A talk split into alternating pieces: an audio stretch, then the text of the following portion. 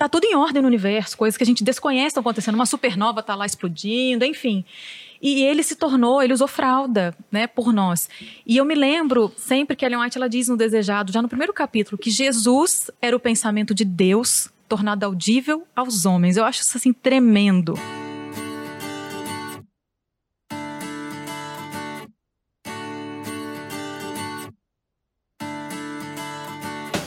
Muito bem, gente, começa mais um podcast, o podcast No Contexto, o podcast que nunca sai fora do contexto da sua vida, da Bíblia e da nova lição, Deuteronômio, né? E eu não estou sozinho, estou com aquele, né, que tem que sempre repetir a lei para a esposa, que quem manda na casa é ela. Leu o pensamento da Aline, viu, rapaz? É isso aí, viu? Nós estamos aqui, pastor Adriano, dando continuidade à nossa saga de estudos, são a nossa terceira temporada. Não, já. Terceira tá acabando, cara. Terminamos uma lição incrível. Uma lição que certamente contribuiu muito para os nossos jovens aí. Com certeza. Sexualidade gerou muito pano para manga. Foi muito bom, foi muito legal. Eu queria agradecer mais uma vez aí, porque terminamos mais um trimestre, mais uma temporada. E certamente damos, de alguma forma, alguma contribuição para os nossos jovens aí continuarem crescendo, estudando a Bíblia através da lição. Eu tenho recebido muitos feedbacks aí, pessoal do Paraná, Rondônia. A turma toda ouvindo o podcast No Contexto, né? Uma benção, né? É isso aí. E hoje temos presença ilustre. Quem? Demorou, mas chegou! Tá aqui! É benção, muita oração, gente, jejum, mas ela veio. Ela é casada com Tiago, ela é mãe da Vitória. Ela também é responsável pela parte de editoria. Pode falar assim, não? Ela é editora, né, gente? Editora da nova lição Contexto Bíblico. Olha, gente, que honra. Gente, temos aqui hoje o prazer de receber não só da lição, tá, gente? Mas também da revista Vida e Saúde. O maluco é brabo. Agatha Lemos! Bem-vinda ao nosso podcast. Ai, gente, muito obrigada. Demorou, mas deu certo. Tamo aí. Ela falou assim, eu vou pra PL, pra associação, né? Então eu vou passar pro Mariporã, eu vou dar umas voltas. Conhecer missionário, tudo. Cultura, aproveitou, né? Pra trazer mais, agregar conhecimento, gente, experiência. Pandemia, isolamento, era o meu momento de passar por algum lugar, ver a natureza. Mas olha, é um prazer recebê-la aqui, tá? E bem-vinda ao nosso podcast aqui No Contexto. Daqui a pouco tem curiosidade sobre a lição, né? Mas tenho o prazer de poder apresentar também ele aqui, que é pai de 3 filhos, tá de férias, o cara não sabe mais o que é metrô, ônibus, isso, nada. E pra você que tá nos ouvindo, nos assistindo, pra você identificar, encontrar ele no ônibus de família. Nós temos um segredo, mas eu não vou ensinar agora. O segredo pra você encontrar quem encontrar quem? Características, né, isso, rapaz? É isso aí. Diferencial. Ele se encontra, a família dele se encontra. Pros íntimos, Guigui. Mas assim, pro geral, nosso coordenador de jovens aqui, Guilherme França. Muito obrigado por estar aqui com a gente, tá? Muito obrigado pelo convite. É bom estar aqui novamente, contribuindo, participando com vocês. E a gente muito gostoso garante que dessa vez você vai aparecer. Sim, espero. A gente vai conferir, então. O pessoal pediu de novo, cara. Falou assim, tem que trazer aquele cara. Quem é que voz é aquela? Quem só ouviu a voz. A voz aveludada. É, isso aí. Teve uma menina que pediu mais aí, chama a Jéssica. Depois ela... Que bom que foi ela. A esposa. Mas bem-vindo, valeu, um prazer, tá? E você tá com um cara do lado, quem que é? Ele fala. Exatamente, é a pessoa que tem conduzido, então, o podcast No Contexto, então, desde o início, desde das primeiras edições aqui. Pastor Adriano, então, de Caieiras. Olha aí, de Caieiras para o mundo. Sim. Por isso que a Agatha teve que passar por lá, não foi? Eu passei por lá, tá vendo, né? Eu fui sentir. Coisas boas vêm de Caieiras. Agora tudo tá explicado. Ela chegou ali na porta e falou assim, pode vir alguma coisa boa de Caieiras? Temos a resposta. Foi conferir, né, cara? Com certeza. Um abraço para meus irmãos, amigos lá da cidade de Caieiras. Muito bem, gente. O podcast No Contexto tem a intenção de ajudar você, professor da escola sabatina, aluno jovem, né? Que nós temos aí uma roupagem nova da lição, Deuteronômio, que tem trazido aí... Ficou top, hein? De novo. Ficou, e nós vamos falar um pouquinho aqui do assunto, mas eu estou surpreso pelo conteúdo e tenho certeza que vai contribuir muito para a caminhada de fé da nossa garotada, né?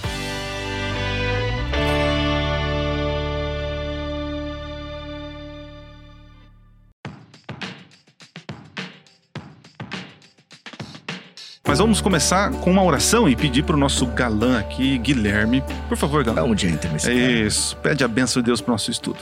Oremos então.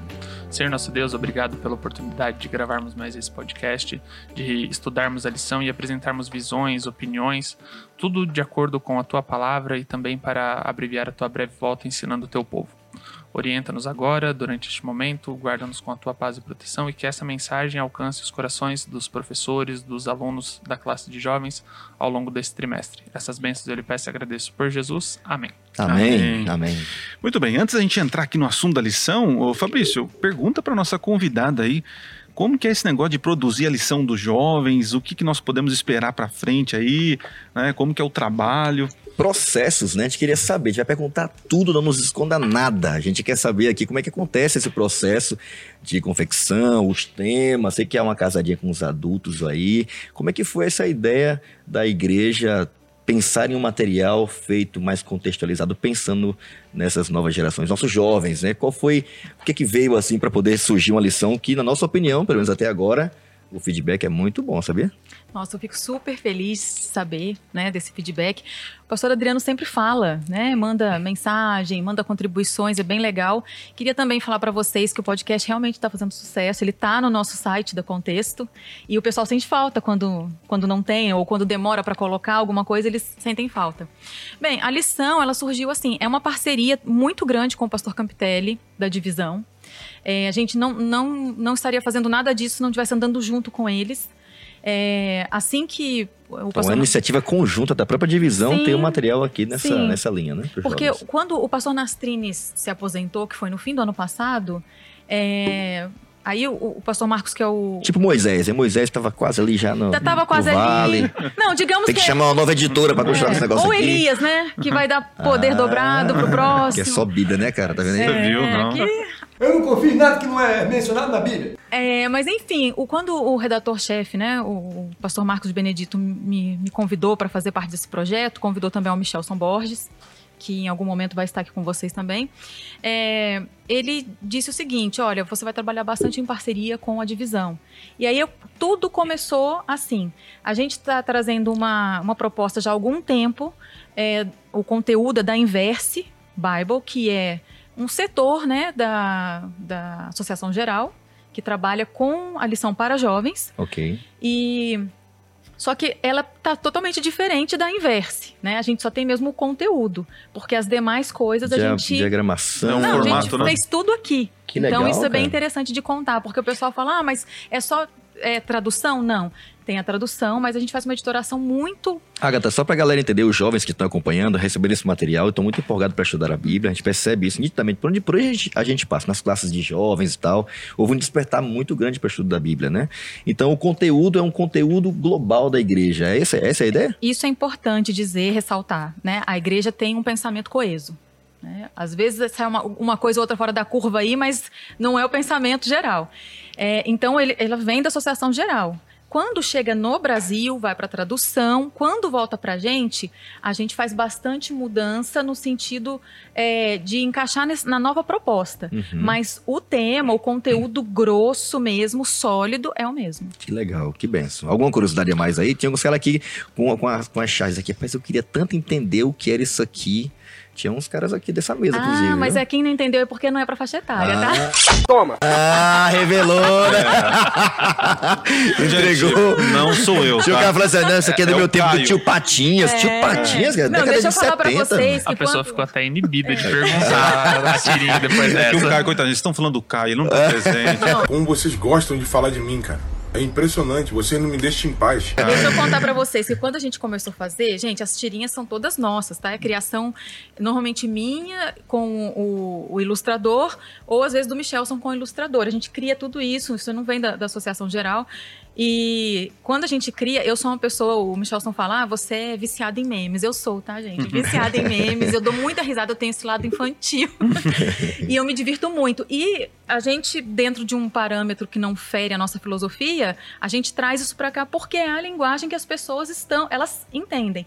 Mas eu fiz uma pesquisa assim pequena antes para ir testando. O que é que tá ali mais atual, o que conversa mais com o público, né? E eu vi que assim, chegou ali 35, 40 anos, o pessoal já, tá, mas não entendi. Aí você falava pra uma pessoa de 25 anos, nossa, que legal, né? Entre 18, 25, vamos até 30. Vamos entrar no contexto da lição? Vamos. Então, só pra dizer que, né, tem quem entenda. Tá claro, entenda, eu, né?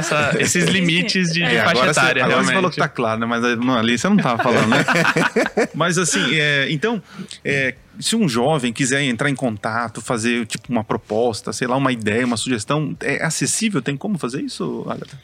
Olha... Um e-mail... A gente recebe bastante comentário no próprio site. No Instagram temos um perfil? Tem no Instagram e algumas coisas a gente consegue atender. Uhum. Né? Por exemplo, teve uma pessoa, uma coisa super simples. Pediu assim, será que teria como acrescentar que fosse uma linha pra gente colocar esta lição pertence a? Porque não tinha como na adulto. Legal. Se você abrir de um tempo pra cá, aqui embaixo tem. Essa lição pertence a. Isso foi uma pessoa que me mandou no Instagram. Olha só. E aí assim, claro que eu não vou conseguir atender todo mundo. Porque existe um projeto que eu tenho que respeitar, tem várias coisas. Uhum. Mas dentro do possível, a gente atende. Não, show de bola. Alguma pergunta aí, Gui? Alguma curiosidade, coisa parecida, não? Esse processo de regionalização aqui a nível nacional é muito intenso? Toma muito tempo de vocês? Porque só traduzir é uma coisa, mas fazer todas essas tipo de adaptações... que o público quer ouvir. Tá aqui por quê? Tá vendo? Gente... Tá realmente inteligente pra cá. Gente, é exaustivo. Acho que foi até por isso que eu me perdi hoje no caminho. Porque a minha cabeça já tá... É muito exaustivo. Porque o conteúdo às vezes vem muito denso. Às vezes até repetitivo. Aí você percebe que o primeiro parágrafo e o quinto parágrafo falam a mesma coisa. Uhum. Então, é claro, eu vou cortar. Mas eu não posso cortar e perder o cerne, né? Ainda mais se o assunto é teológico. Às vezes existem coisas muito específicas. Uhum. Então, assim, às vezes vem um texto com 5.000 caracteres e eu tenho uma página para 2,5. Ou seja, tem que cortar metade daquele texto. Sem perder, né? E eu tenho que elaborar perguntas. Outra coisa, a lição anterior a essa, ela estava, por exemplo, domingo... e segunda juntos. Uhum. Isso foi uma outra coisa que nós atendemos as pessoas. A gente tem um dia para cada... uma página para cada dia. Certo. Então, chegou na quarta-feira, a gente teve que criar esse conteúdo de quarta-feira. A gente cria o conteúdo de quarta-feira. Legal. É produção nossa. Uhum. Né? E por aí vai. Então, assim, é exaustivo... Mas a gente está vendo, como o pastor falou, que o pastor Fabrício, o resultado, né? O feedback tem sido positivo, porque o que a gente tem ouvido muito, a lição está falando comigo, está dialogando comigo, e era isso que a gente queria. Top. Que a lição dialogasse com o jovem para edificar, e que esse jovem edificado edifique outros jovens. Maravilha, show de legal.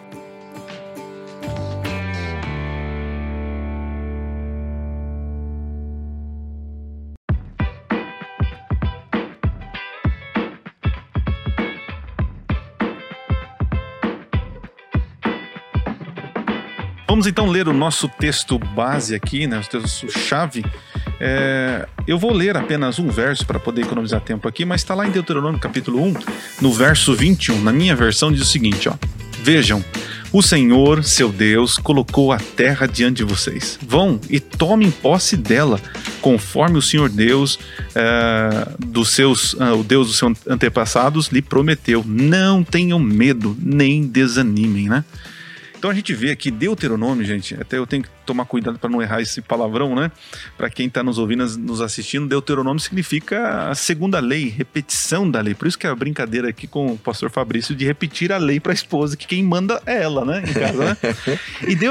Deus tem esse capricho, né? De conversar com Moisés, e Moisés agora, diante do Rio Jordão, a travessia para entrar na terra, ele vai lá e repete tudo, né? Interessante que no livro de Deuteronômio, né? Eu estudei, fiz a lição de casa, viu? Deuteronômio não tem acontecimentos, né? Você não tem acontecimentos. O único acontecimento é a morte do Moisés, né? E a substituição, né? Mas é tudo uma lembrança, né?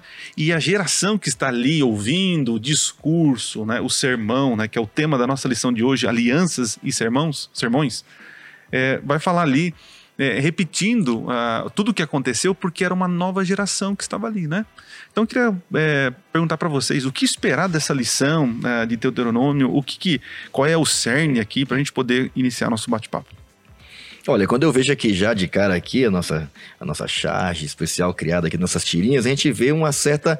Bom, já de cara a gente vê essa reação normal, né? Eu vi de algumas pessoas, inclusive, quando eu mostrei a lição, alguns jovens falaram assim, ih, Deuteronômio, porque são sexualidade, a galera curtiu, queria conversar, queria debater, Deuteronômio.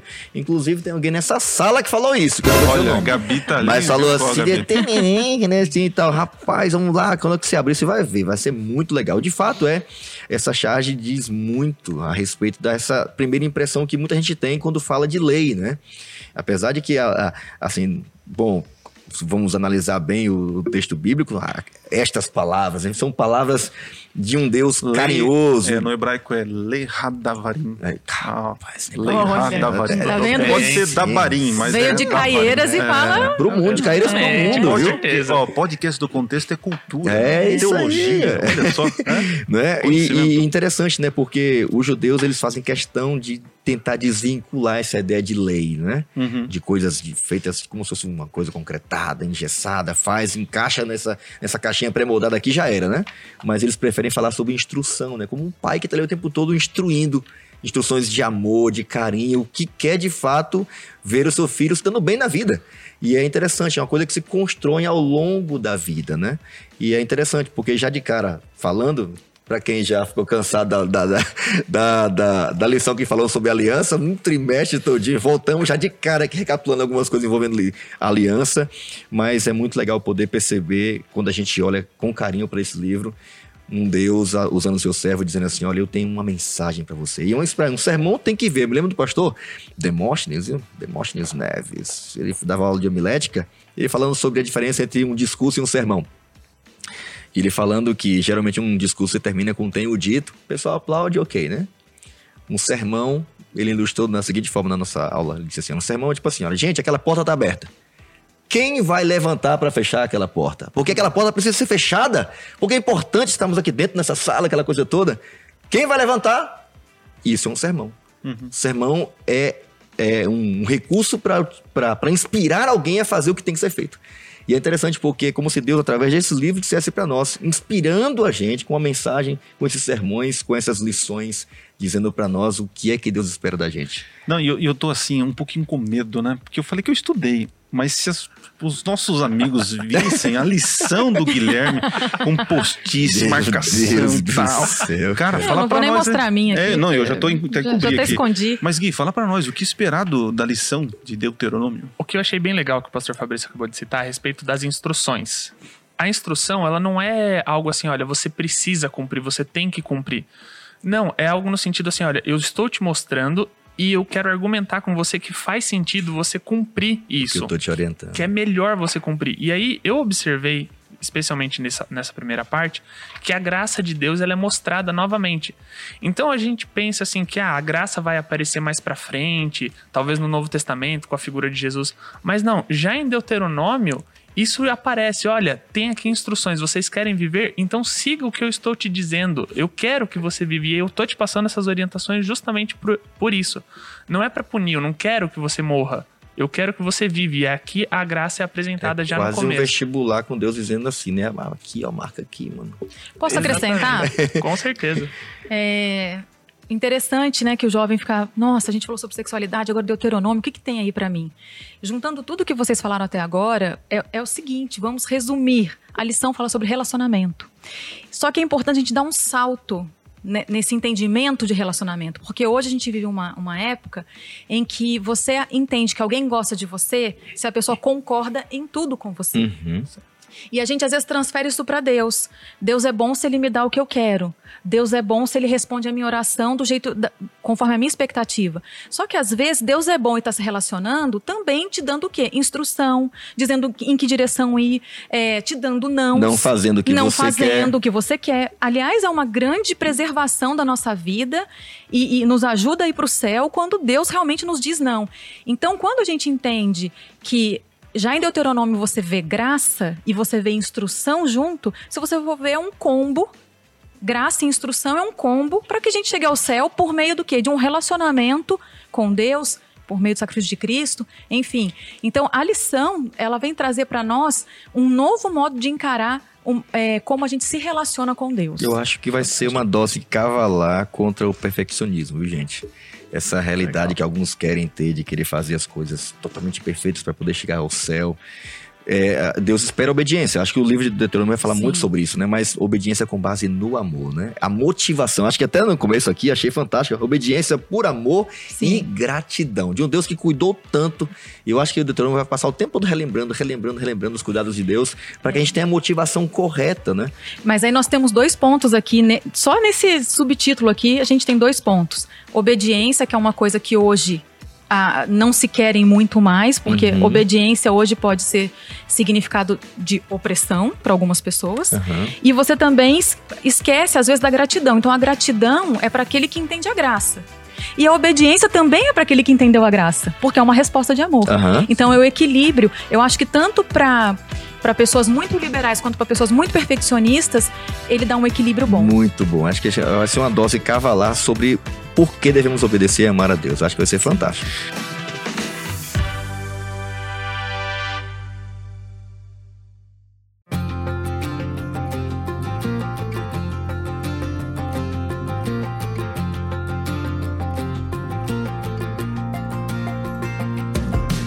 Muito bem, você que está nos assistindo, se está gostando, curte aí o nosso vídeo, compartilhe nas suas redes sociais, né? E se inscreva no canal aqui da Associação Paulista Leste, tá? E também nos persiga lá no Instagram, no @ja.paulistaleste, @Cecílio7, também me siga lá. Brincadeira, vamos lá.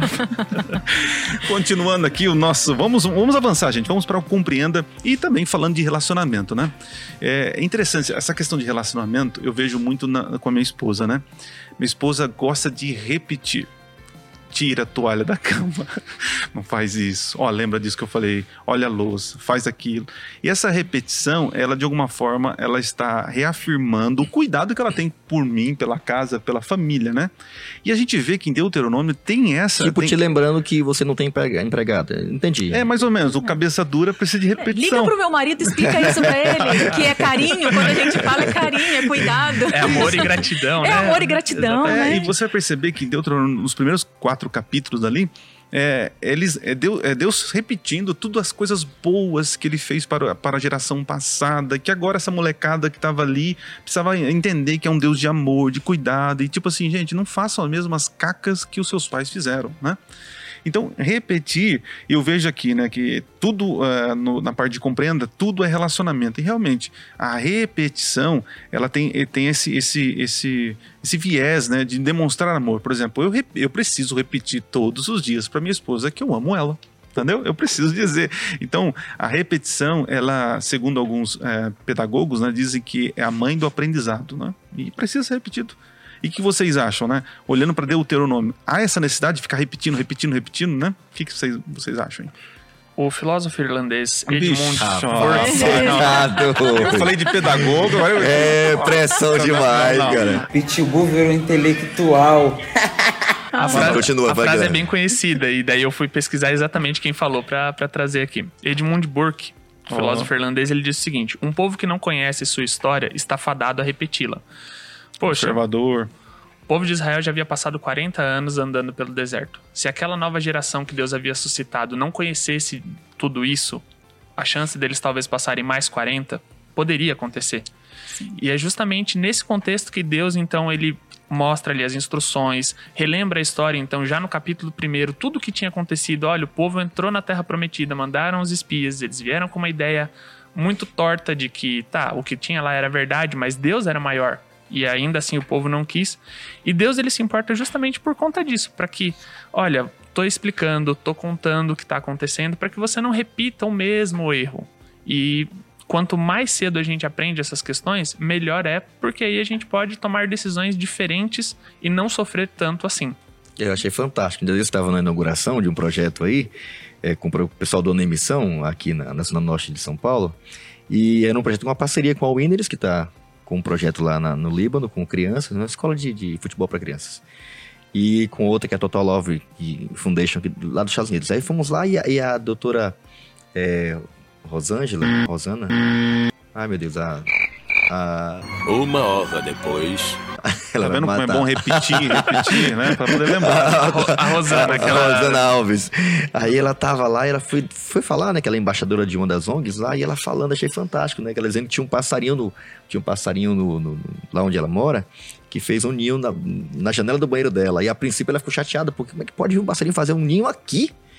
Aí já automaticamente, segundo ela contando, que Deus falou pra ela, como é que você tá reclamando de uma mãe que tá querendo cuidar dos filhos e tal? E ela começou a pensar nos animais, né? Como é que os animais funcionam, a mente dos animais funcionando. A mãe de um passarinho faz isso por uma questão de instintivo, né? De cuidar, proteger. Ela não decide fazer isso. A gente não. A gente é diferente, a gente escolhe, a gente é o único ser criado que tem capacidade de mudar o futuro. Já pensou num negócio desse? E eu achei linda essa aplicação dela, porque Deuteronômio é um incentivo de Deus para que eles decidam escolher o melhor futuro. E a gente tem essa capacidade de escolher bom ou ruim, de escolher bem ou escolher mal, e isso é fantástico, né? Sim, e quando ele fala, por exemplo, dá esse conselho, ele não está dizendo assim, ó, se você não seguir, eu vou te amaldiçoar. Ele está dizendo o seguinte, quando não me seguiram, olha no que deu. Então, assim, naturalmente, não vai ser bom para você, né? Você já tem a prova. Você já tem a prova. Só que, assim, por que a gente tem que repetir? Porque a gente é assim mesmo, a gente é falho. As coisas vão nos assediando e a gente gosta de negociar, né? Ah, eu gosto disso. Uhum. E a gente finge que não sabe da instrução. Mas a gente sabe, no fundo a gente sabe, Deus está falando com a gente. Então, assim, eu vejo que o livro de Deuteronômio, ele é extremamente atual. As pessoas podem achar, não, mas isso é um livro do Antigo Testamento, como Gui, né? Guilherme. Como Guilherme falou. Mas ele é extremamente atual, porque ele está falando do quê? De Deus querer, Deus desejar, primeiro, que a gente se relacione com Ele, aprendendo com os erros dos antepassados, né? Para evitar erros futuros. E a gente revisitando todas as vezes em que Deus esteve conosco, porque a gente tem muitos episódios que Deus nos tratou com muito amor e nos ajudou demais. Eu acho que isso fortalece o relacionamento. O nosso coração vai ficando mais próximo do coração de Deus. É interessante, né? Eu sempre fico lembrando do meu filho, né? Quando ele começa a fazer uma peripécia, eu vou lá e mostro a cicatriz da mãe dele. Aí eu conto pra ele de novo, tudo de novo. Aí ele baixa a bola. É incrível, cara. Como você lembra. Olha o que ela fez pra você estar aqui vivo. Olha o nível de sacrifício que ela fez. E eu assim, apelo logo, né? Aí ele baixa a bola na hora. E é mais ou menos isso, né? Que Deus tenta fazer. E não tem nada a ver. Você falou. E reafirmou. Não tem nada que ver com o desatual um livro como esse, né? Não. Acho que depois a gente só pede pros Salmos e... para Provérbios, não sei, acho que é para Salmos que ele perde em citações do Novo Testamento. São mais de 100 citações. Jesus, quando estava sendo tentado, ele usa Deuteronômio. Jesus visita Deuteronômio para falar de um monte de coisa. Então... parece que é um dos livros mais queridos que ele tinha. Bom, Pentateuco, né? Mas assim, o dele é interessante como é repetido. O Novo Testamento está recheado desse livro, né? Sim, o Deuteronômio é um livro muito forte, se você for observar esses detalhes de relacionamento. As 10 palavras, né? Que não era nem chamado de 10 mandamentos, são as 10 palavras. Se você for perceber, todo ele trata de um amor muito grande de Deus ao longo da história do seu povo. No livro de Deuteronômio, né, você vai encontrar ali, né, três discursos, diz, né, que tem, é focado no lembrar, depois no conhecer e depois no escolher, né? É fantástico. Exatamente. Essa estrutura do livro, esse discurso, né? E durante todo o trimestre nós vamos falar algumas curiosidades aqui.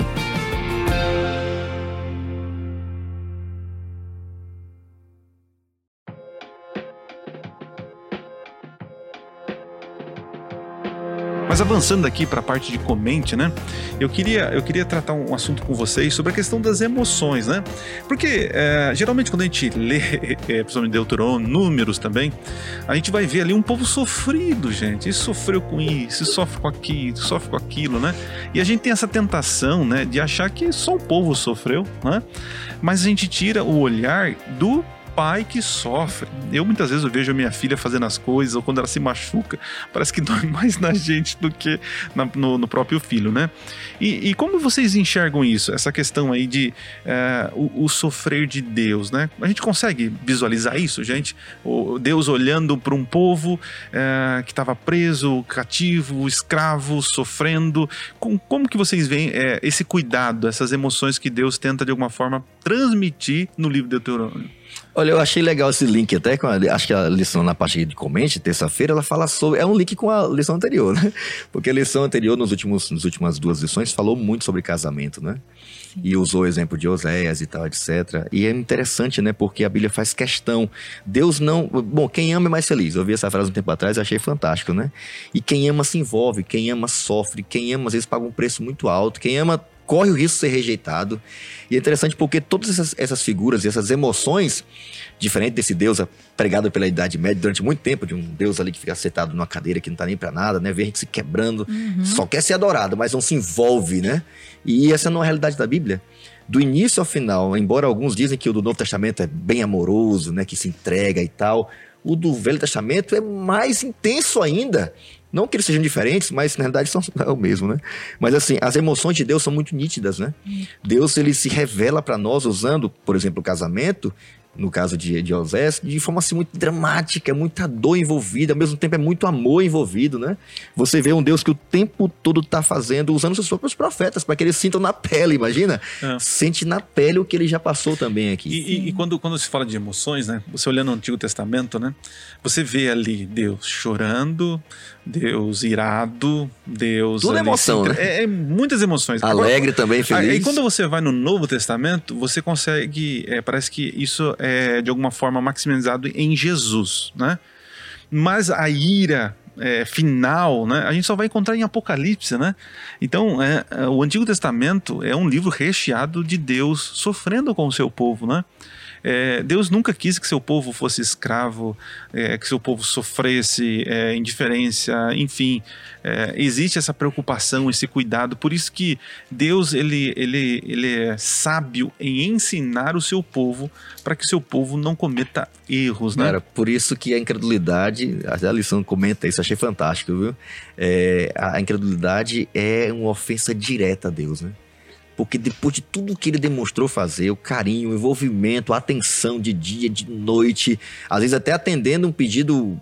Quero comer carne, tá bom, vou te entupir de carne. Sabe o que me surpreende, pastor? É fantástico, né? Não, assim, e me surpreende o pessoal pecar, por isso que eu falo que a gente tem que... A gente, né? É a mesma coisa. Tem que repetir mesmo. Me surpreende eles pecarem na presença da nuvem e da coluna de fogo, porque assim, Deus não deixou...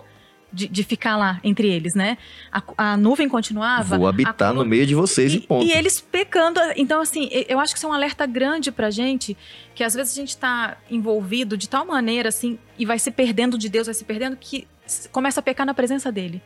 E o povo, aconteceu muito isso, né? E essa orientação, viu? Não faça, eu tô no meio de vocês, me reconheçam no meio de vocês. E andem de acordo com a minha presença no meio de vocês, né? Então, se você for ver, Deus se submete demais por amor, né? Ele se torna até vulnerável por esse amor que ele tem por nós. Então, é realmente muito impressionante. Até o exemplo de Oséias demonstra o quê? Uma disposição em Deus em se humilhar, né? Que foi o que Cristo fez, sendo Deus tornar homem, se humilha... Mesmo sendo traído, se faz igual para que a gente possa ter uma esperança, ter um futuro melhor. Nessa parte das emoções, eu lembro que há alguns anos pediram para eu participar de uma cesta jovem e o tema era a criptonita de Deus. E aí um tema um pouco estranho, porque você pensa assim, tá, o que pode machucar Deus, feri-lo? E aí eu percebi que a questão do pecado é justamente isso que fere Deus. A gente sofrendo faz com que Deus acabe sofrendo também, e isso é relatado, então, nessa parte, as emoções de Deus. O pecado acaba ferindo ele de uma forma que a gente não tem noção. E aí eu lembrei depois de uma frase que esteve numa revista Conexão JA de alguns anos, que falava assim, após, então, a extinção do pecado, Deus ele vai sentir saudade eternamente daqueles que se perderam. Olha que sério isso. E daí a gente fica pensando, poxa... Não tem nenhum indiferente, nem indiferente a nada. Isso, não tem como. Deus vai sentir saudade de mim se eu me perder. E vai ser eternamente isso. Poxa, o que eu posso fazer então para mudar isso? Aceitar a graça, com certeza, já é um excelente começo. Obedecer por amor, né? Por isso, gratidão. Exatamente. E eu acho que hoje a gente precisa também saber o que é pecado. Com certeza. Porque hoje em dia a gente se perdeu um pouco... Né? Você não sabe mais dizer o que é um pecado, o que não é pecado. Tudo é relativo, né? Tudo é relativo, então eu acho isso também complicado. E às vezes a gente pode estar ferindo a Deus achando que que não está ferindo, né? É. Então, é importante a gente se esquadrinhar o próprio coração, tá sempre se observando, sempre em oração, pedindo a presença de Deus, para que a gente não caia nesse erro. É. E a gente falou de emoções e eu vi que mais a conversa girou em torno de tristeza, né? Deus sente tristeza pelo seu povo. Mas tem algo interessante. Deus também fica feliz quando olha para um José da vida, né? Claro. Uhum. Quando olha para um Daniel, como olha para um Josué, hein? Que todo mundo falando lá, não, vai dar certo não, vai dar certo. Um Caleb da vida, é né? Então, verdade. Assim, você que está aí nos ouvindo, nos assistindo, né? É muito fácil entristecer Deus, né? Mas também, pela graça de Deus, nós podemos trazer alegria para Ele, né? Quem sabe aí, compartilhando essa esperança, essa alegria nas redes sociais, no dia a dia, né? Na escola sabatina, contando experiências, enfim, pregando o evangelho, transmitindo esse amor, né? Eu, Adriano, assim, é interessante, né? O texto lá de Hebreus 11:6 diz que, assim, nós temos que nos aproximar de Deus, não é isso? Nos aproximar de Deus com fé. Com fé. E até tem um sermão que prega sobre isso, né? Que você quer alegrar Deus, quer arrancar um sorriso de Deus, uma gargalhada, satisfação, um olhar de que filhão esse aqui, hein? Uhum. Olha, você se aproxima de Deus com fé. Quando a gente se aproxima de Deus com fé, crendo nele, que é o contrário de incredulidade, a gente faz Deus feliz. Imagina Deus olhando para um jovem universitário que não nega a sua fé, porque acredita em Deus, mesmo quem sabe colocando em risco ali a sua carreira profissional. A gente estava até comentando agora há pouco nos bastidores com alguém que terminou agora um mestrado e tal. E como é legal, como é emocionante para nós, quando a gente vê alguém que compartilha nossa fé, sendo fiel naquilo que acredita. Imagina Deus, cara, quando Ele olha pra gente sendo fiel e coerente com aquilo que a gente acredita. Sim. Deus realmente, certamente, Ele fica muito feliz.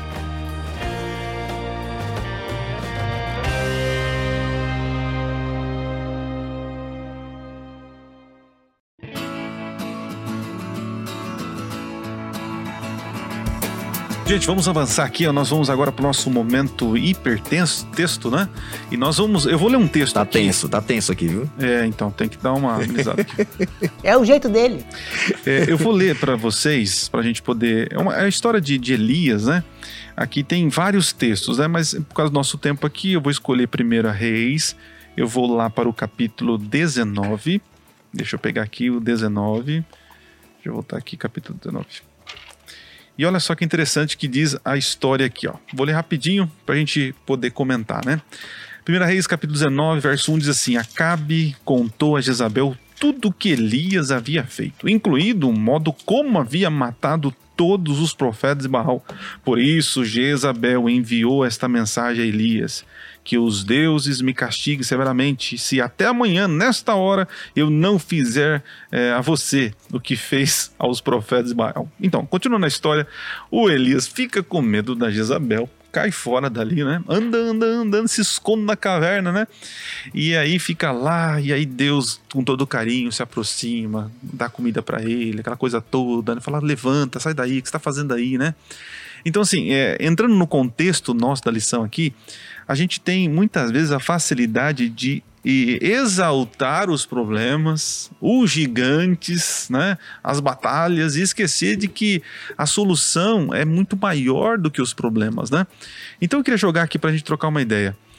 Como não cair nos mesmos erros que o povo de Israel caiu, né? Porque é fácil, né? A gente olhar para o passado, né? E ver ali, olha, Deus falou tanto, olha só como são cabeça dura, tal. E hoje? A gente não pode repetir, Guilherme, os mesmos erros? O que você acha? A gente pode. Tem sim o risco de repetir esses erros. Para evitar essa situação, você tem que começar aos poucos. A Apple, que hoje vale alguns bilhões, já passou da faixa do $1 trilhão, ela não começou com esse tamanho. Ela não começou já desenvolvendo o iPhone, o iOS. Ela começou lá na década de 70, 80, com Steve Jobs e o Wozniak fazendo um protótipo que deu um monte de problema. Por isso que eu tenho esperança do podcast no contexto. Começou com pequena, tá aqui, pequena, agora já tem a Agatha ali, né? Vai evoluindo. Exatamente. Acredite nos seus sonhos, porque com força de vontade você pode chegar onde você quiser. O programador, ele não começa desenvolvendo aplicativo para iOS, mexendo no código-fonte do Windows. Não, ele começa com uma linha de código que a gente fala que é o Olá Mundo. É só para aparecer na tela aquele pouquinho. E ali, dali pra frente, é que ele vai estudando, ele vai se aprofundando. A mesma coisa com a gente. A gente não vai começar fazendo igual Elias, ajoelhando do lado do altar, orando pra Deus e ele fazendo descer fogo do céu. Nem matando a espada dos profetas de Baal, né? Exatamente, né? Hoje ia dar um baita de um problema. Nossa, com isso. Hoje ia dar.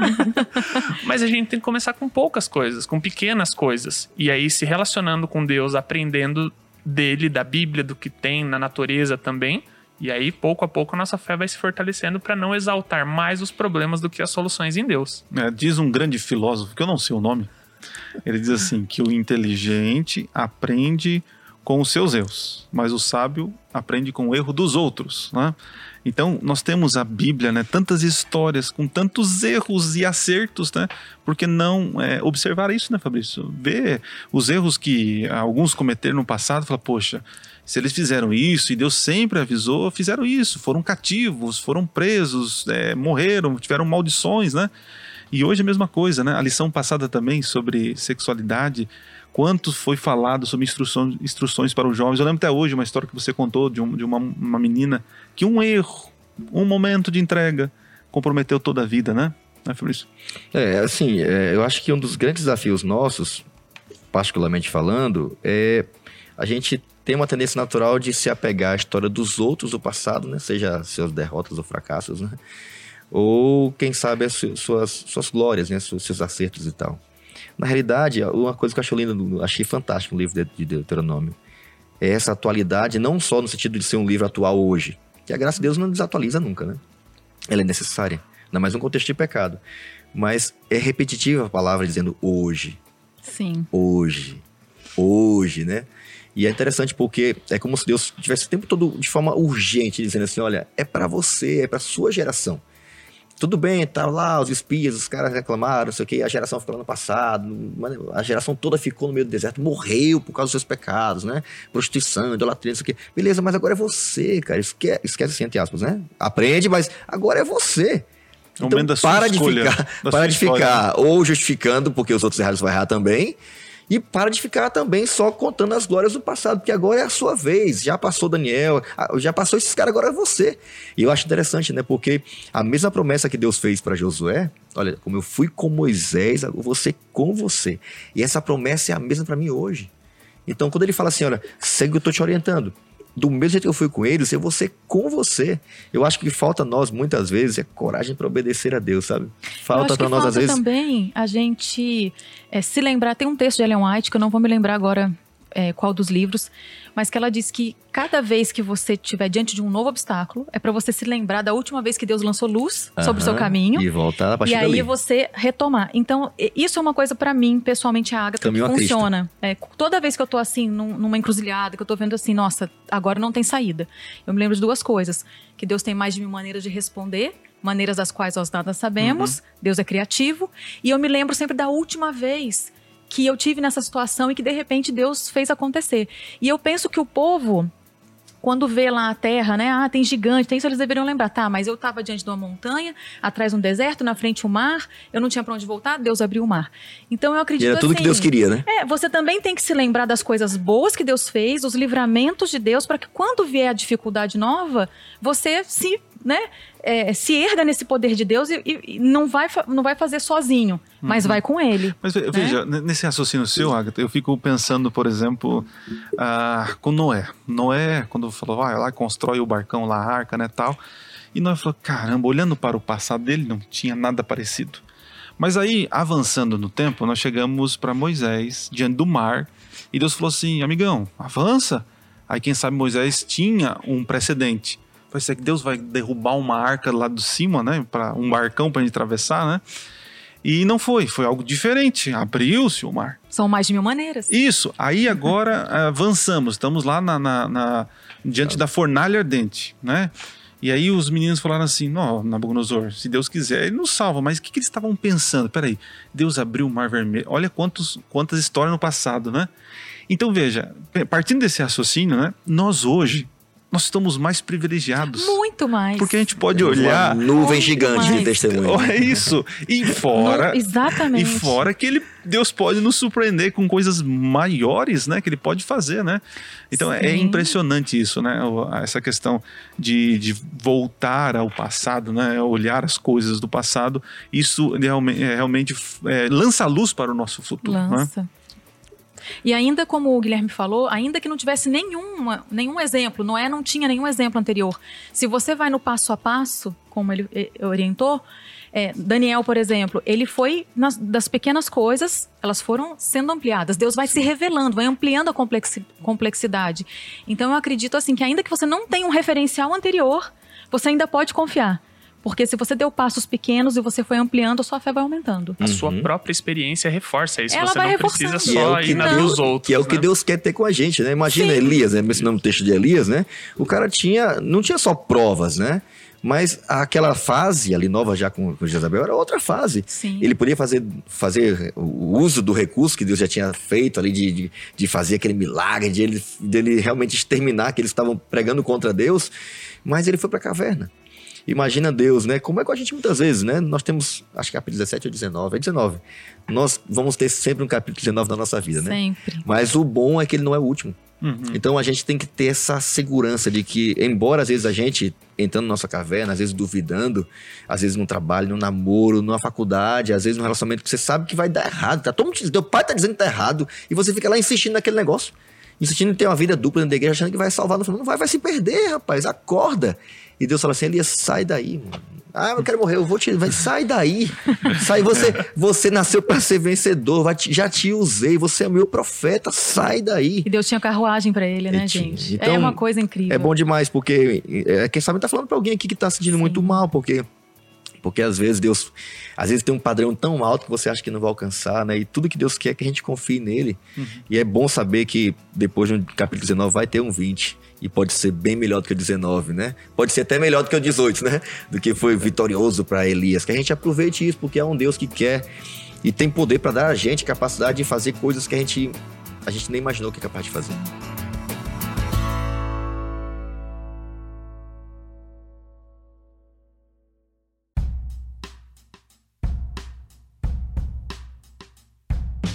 Avançando aqui na nossa parte de compartilho, né? Jesus é o Yahweh, né? O Yahvé. E eu estava pensando sobre isso, né? De Jesus ser o Deus do Antigo Testamento, né? Lá em casa, eu conto muita historinha para minha filha, né? E aí eu já troquei de Bíblia, né? Tem a Bíblia do bebê, agora já é um pouquinho mais mocinha. Então é uma Bíblia com mais desenhinhos e ela gosta, tal, né? Mas eu fiquei impressionado um dia que, em vez de contar a historinha da Bíblia com imagens, né? Que já ajuda, né? Eu fiz o personagem, né? Eu era o Golias e ela era o Davi e tal, aquela coisa toda. Nossa, ela ficou toda empolgada, né? E aí, olhando, pegando essa experiência, quando a gente olha para o Antigo Testamento, nós da nossa geração, a gente vê histórias e a gente pode ter imagens e pode ter isso para poder ajudar a compreensão de quem é Deus. Mas nós temos Jesus, que de forma mais lúdica, de todas as maneiras, ele se encarna como o próprio Deus e anda com a gente, e sente dor, chora, né? Então assim, eu quero jogar para vocês, saber que Deus do Antigo Testamento, aquele que estava na nuvem, aquele que estava na coluna de fogo, que abriu o Mar Vermelho, agora ele é ser humano encarnado, faz diferença para nossa vida cristã? Demais. Quando eu penso que Jesus usou fralda, gente. Imagina. Isso é uma coisa que mexe comigo, sabia? Eu fico muito emocionada, porque... minha filha vai fazer 2 anos, né? E tem sido, assim, uma maratona incrível viver isso. Mas eu fico pensando que Jesus, sendo aquele que sustenta todas essas grandes galáxias, tanta coisa... Tão dependente. Né? Que hoje a gente tá aqui, mas tá tudo em ordem no universo. Coisas que a gente desconhece estão acontecendo. Uma supernova tá lá explodindo, enfim. E ele usou fralda, né? Por nós. E eu me lembro, sempre que Ellen White, ela diz no Desejado, já no primeiro capítulo, que Jesus era o pensamento de Deus... tornado audível aos homens. Eu acho isso, assim, tremendo. Então, assim, Jesus é o mesmo Deus né? Hoje tá uma modinha aí do pessoal falar assim, ai, porque a chave hermenêutica é Jesus. Então, Jesus não falou sobre esse tema. Antigo era o quê? Não, eu posso pecar aqui, porque Jesus não falou nada sobre esse tema. Meu amigo, ele é o mesmo lá de Deuteronômio. Ele próprio fez referência a Deuteronômio, que era ele mesmo lá. Ele é o Criador, ele tá em tudo. Então, assim, a gente, quando você entende que o Jesus, esse grande Jesus da graça maravilhosa do Novo Testamento, é o mesmo do Antigo Testamento, a gente consegue equilibrar o quê? Obediência com gratidão, né? Então, eu acho que é por aí. Mas é tremendo você imaginar que Deus se fez homem por nós. Eu me sinto muito... Bom, o Adriano, eu fiquei tão que empolgado pensando que o cara ia fazer a rede semântica e ficou aqui pensando. Também fiquei esperando. Já tá pronto. Eu criei aqui minha rede semântica aqui a semana todinha. Eu sei que ele tá aqui agoniado com o tempo. Tá bom, mas não o seguinte... Mas assim, Yahvé, né? Um nome próprio de Deus. O nome de um Deus que é suficiente, né? Ele sempre existiu, né? Você vê que Deus entrou no tempo, né? Jesus se tornou... Imagina, ser humano, se resumir a um ser humano. Aproveita então, porque a nossa palavrinha é Yahvé, então pode fazer as ligações. Eu coloquei aqui, mas eu coloquei pai. Faltou aqui, precisa que você copiar o Senhor, patriarca. Não, eu coloquei outro aqui, ó. Eu coloquei pai. Ele pegou um sinônimo. Porque é uma figura muito próxima de mim. Então, embora Jesus se apresente quando esteve aqui como filho e nos orientou como nos relacionar com o pai... Mas essa ideia de proteção, de segurança, de um Deus que não é um Deus que faz só a montanha tremer, né? Que tira a sandália do pé, é santo. Não, eu sou teu protetor, eu sou sua segurança. Cuida de você, eu sou seu pai. É fantástico, eu achei fantástico. Realmente. Minha palavra é essa aqui. Ok. Eu sinceramente, eu não fiz, tá? Porque eu vi que já tá tudo feito aqui. Mas se eu fosse adicionar aqui uma diferente que não está aqui, né? Além de pai, né? Eu poderia colocar cuidado, amor, proteção. Olha, várias palavras aqui, né? Porque quando eu olho para Cristo, amplia para mim o leque, né? Não fica apenas numa historinha, mas numa ação, né? Então isso para mim faz diferença. Não sei se o Gui também colocou aí. Eu coloquei, tem duas que eu acho que destaca bastante, atemporal e sobrenatural. Por mais o que a Agatha comentou do universo, tudo que tá acontecendo, mas Deus, ele tá além disso e se importa com a gente. Ele vem ali na figura de Jesus Cristo, olha, eu sou igual a você, sou igual a cada um de vocês aqui, eu me importo com vocês a esse ponto. Ele é transcendente e imanente, né? Exatamente. Show de bola.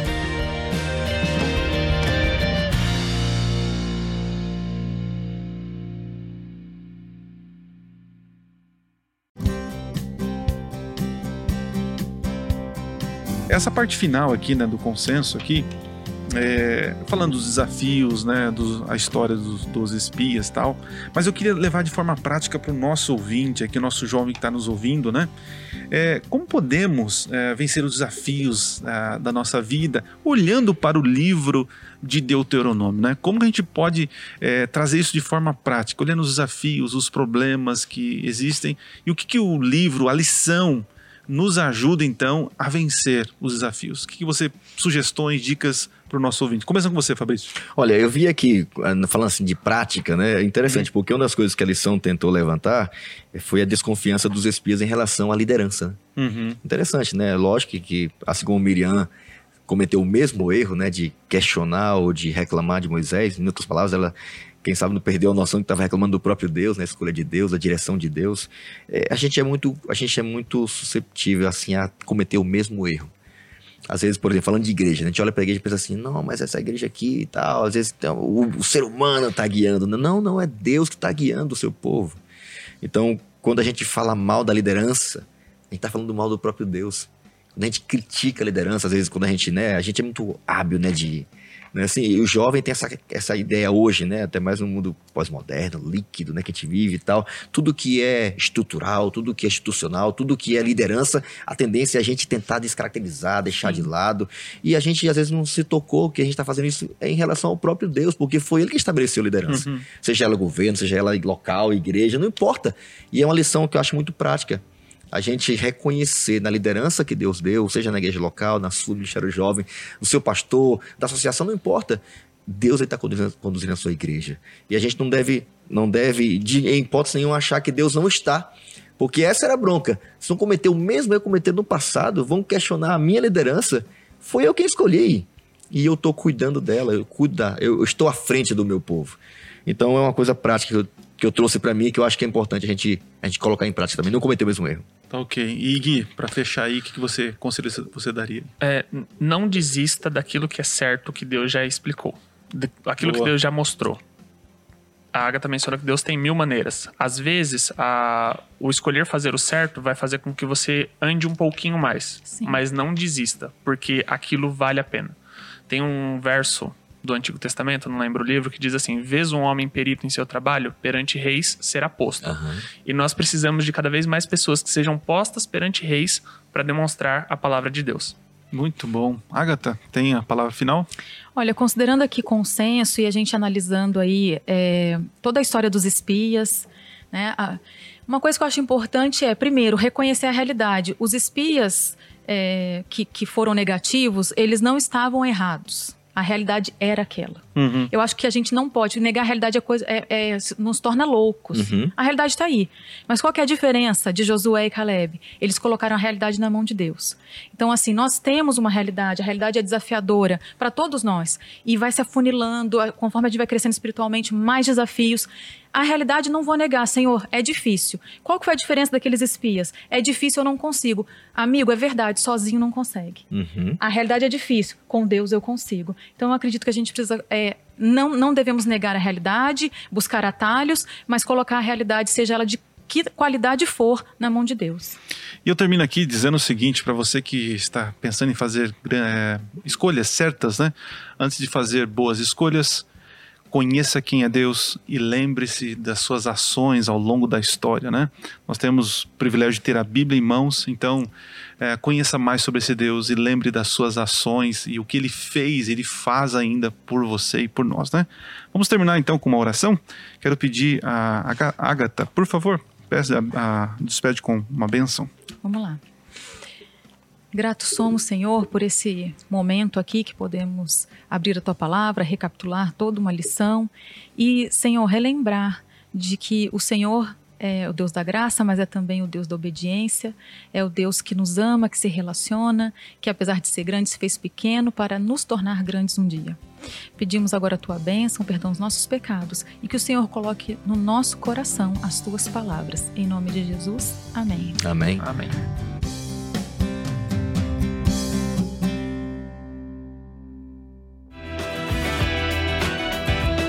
É isso, gente. Obrigado, Gui. Valeu por ceder o seu conhecimento e a sua imagem, né? Oh, agora sim, né? Muito bom, muito bom. Agatha, obrigado aí, tá? Eu que agradeço. Deus abençoe. Amém. Espero encontrar você no próximo episódio. Opa, aí, se Deus quiser. Se Deus quiser. Meu companheiro de bancada, Fabrício. Valeu, né, Fabrício? Valeu, muito bom. Iniciamos bem aí com o pé direito e esquerdo. Vai ser top demais essa temporada, viu? Ok. Um prazer estar com vocês também, Guilherme e Agatha, por estar aqui com a gente, tá? Muito bom. E pra você que tá nos assistindo, se não curtiu o vídeo ainda, curta, compartilhe, se inscreva no canal. Aliás, tem vários links aqui pra você nos seguir, tanto no YouTube, no Instagram, tá bom? E nos vemos aí, nos ouvimos na próxima semana, se Deus assim o quiser. Valeu!